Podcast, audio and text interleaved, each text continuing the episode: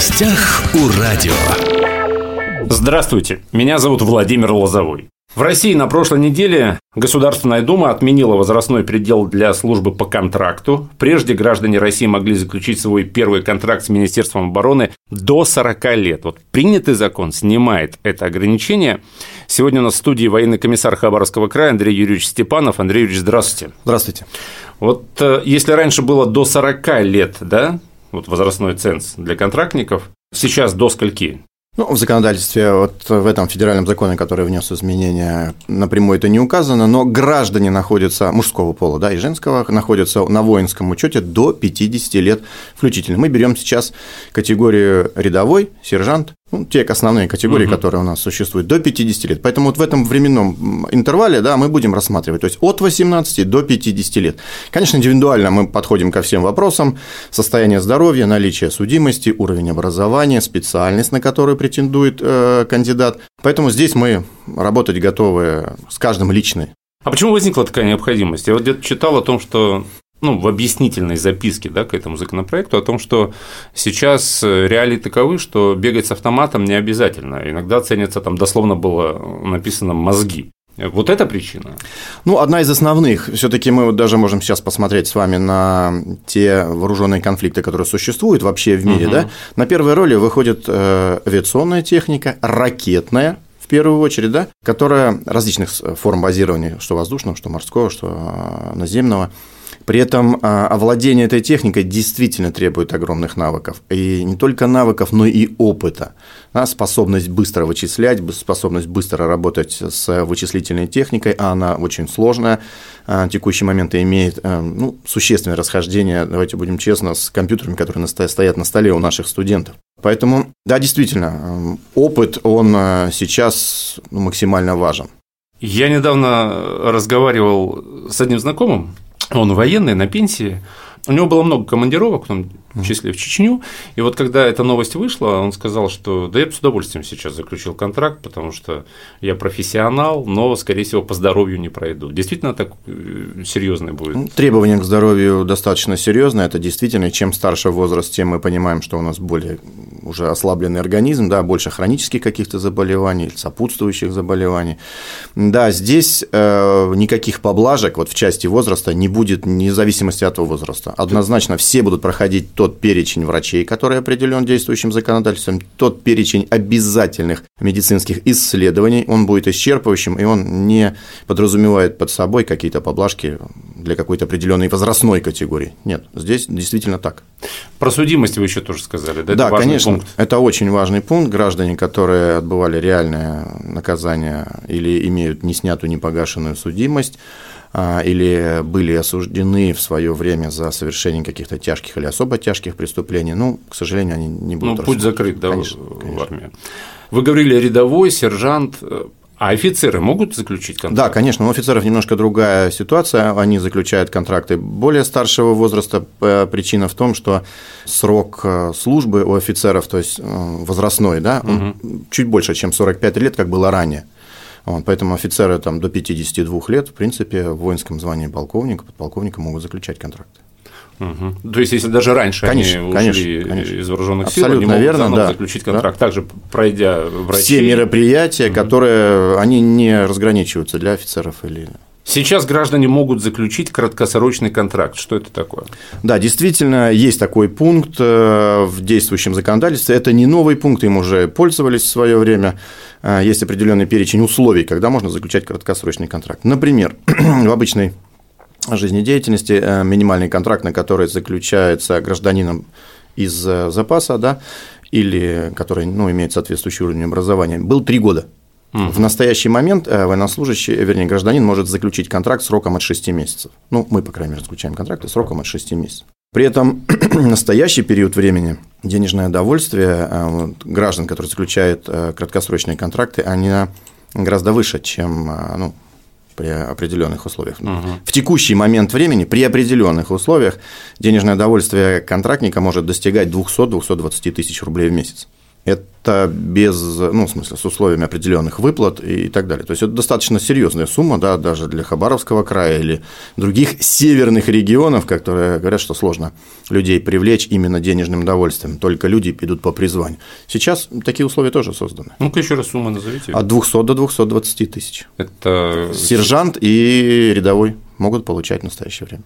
Ну, это без участия. При определенных условиях это и необходимо участие в специальной военной операции, это обеспечивающий персонал и так далее.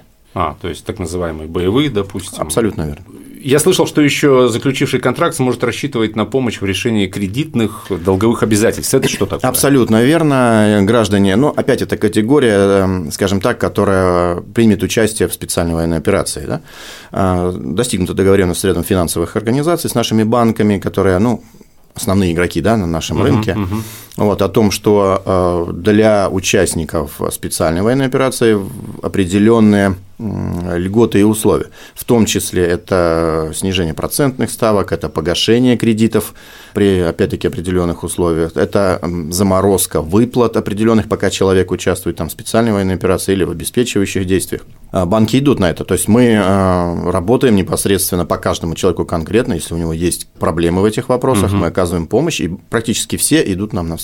Вы всегда говорите при определенных условиях. Я так думаю, что конкретно эти определенные условия уже в военкомате можно Абсолютно узнать. верно, да. Ну, необходимо прийти в военный комиссариат, и там уже индивидуально каждого человека касается, понимаете, потому что будет зависеть от той, на какую должность он пойдет, на какой какие срок он заключен. Знания, да?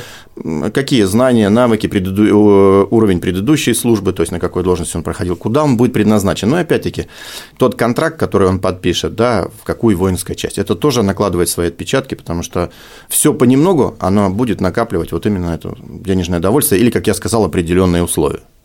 Я еще прочитал, что претендент может заключить вот тот же, например, краткосрочный да, контракт, ну, неважно, краткосрочный или нет, и при этом самостоятельно выбрать регион прохождения службы. Абсолютно верно. То есть в военном комиссариате он приходит, пишет заявление, мы с ним отрабатываем медицинскую комиссию, проходит он медицинское свидетельство, так скажем правильно. Э, то есть годен или не годен. После этого мы отправляем его на пункт отбора на военную службу по контракту. Он здесь находится в городе э, Хабаровске, и второй у нас в городе Комсомольске на Амуре. И там он подбирает для себя уже определенную должность, определенный регион службы. То есть мы его не ограничиваем, у нас есть перечень вакантных должностей практически по всей стране. Угу. То вы сказали, что зарплата в месте дислокации это там, до 75 тысяч рублей. Мы поговорили про долговые, да, кредитные какие-то обязательства, которые можно нивелировать, да, индивидуальный подход при этом. А, я так понимаю, что соцпакет включает помимо этого медобслуживание, проезд до места отпуска туда и обратно. И я слышал что-то про оплату ЖКХ. Да, значит, ну здесь опять-таки, если военнослужащий заключает контракт, то есть в период прохождения службы Ему предоставляется право бесплатного проезда на него, на одного члена семьи в любой регион, который он выбирает туда и обратно. Медицинское обслуживание в системе э, Министерства обороны, здесь проблем нет. А, вот э, то, о чем вы говорите, про оплату жилищно-коммунальных э, услуг, услуг, да, это касается именно ветеранов боевых действий. То есть те граждане, которые у нас принимали участие в Сирийской Арабской Республике, в других э, локальных конфликтах или а, в других боевых действиях, вот в частности сейчас специальная военная операция, они приравнены к этим участникам, а, да, действительно, после участия в специальной военной операции они, прибывая сюда, становятся на учет в военном комиссариате, мы им выдаем удостоверение ветерана боевых действий. Здесь определенный соцпакет э, сразу увеличивается. Ну, во-первых, это уже э, пожизненное обслуживание в министерстве в наших ведомственных угу. санаториях, профилакториях. Это система военной медицины в части, касающейся протезирования, лечения, оказания услуг по другим медицинским направлениям. 50% оплаты жилищно-коммунальных услуг освобождается от уплаты транспортного налога вне зависимости от транспортного средства. Ежемесячные выплаты э, к непосредственно к пенсии, которую он будет получать заработанной в гражданском секторе, это на данный период времени более 3000 рублей, ежемесячная выплата. Плюс ряд льгот, которые устанавливает непосредственно субъект для таких граждан. Это детские сады, школы, поступление в учебные заведения, высшие, средние, да, это льготные категории. Там еще транспортный налог вроде как 100% Я сказал, да, а. освобождается от транспортного налога, все верно. Немного провокационный вопрос, наверное, не могу его не задать. До начала военной спецоперации сейчас поток желающих заключить контракт с Минобороны сократился? Увеличился. даже увеличился. Увеличился. Я вот буквально недавно выступал, также ну, давал интервью, мы специально проводили анализ с учетом вот этих э, трех, практически трех месяцев. Да? Процентов на 75 увеличился поток желающих заключить контракты именно с Министерством обороны. Все-таки та возможность заключить краткосрочные контракты на 6 месяцев вместо 3 лет, да, чтобы попробовать себя, угу. посмотреть, его это или не его, да, и в дальнейшем уже связать свою судьбу службу, со службой по контракту, потому что, ну, Дальше есть еще больший перечень льгот. Да, это угу. военная ипотека, это жилье, э, это возможность э, сделать какую-то карьеру, получить офицерское звание, ну и по ступенькам э, выстроить свою дальнейшую судьбу. Поэтому я скажу, что их больше. При этом возраст э, граждан, э, если ранее у нас ну, в среднем где-то, знаете, от 25 до 32-33 лет ну, шли молодые люди, да, которые угу. ну, все-таки шли, чтобы заработать какие-то денежные средства на учебу, на оплату учебы там, или на жилье э, возможности, то сейчас вот порог возрастной, он чуть вырос, да, уже граждане вот 40, 42, 43, а, вот так, да. да, они идут с, прям с огромным удовольствием, заключают краткосрочные контракты, выполняют все обязанности, все условия, поэтому людей стало больше. Не знаю, насколько это вот в вашей сфере ответ на этот вопрос, который я сейчас задам. Человек заключил краткосрочный контракт да, на полгода, вот сейчас. А какова вероятность, что в эти полгода он а, примет участие в спецоперации?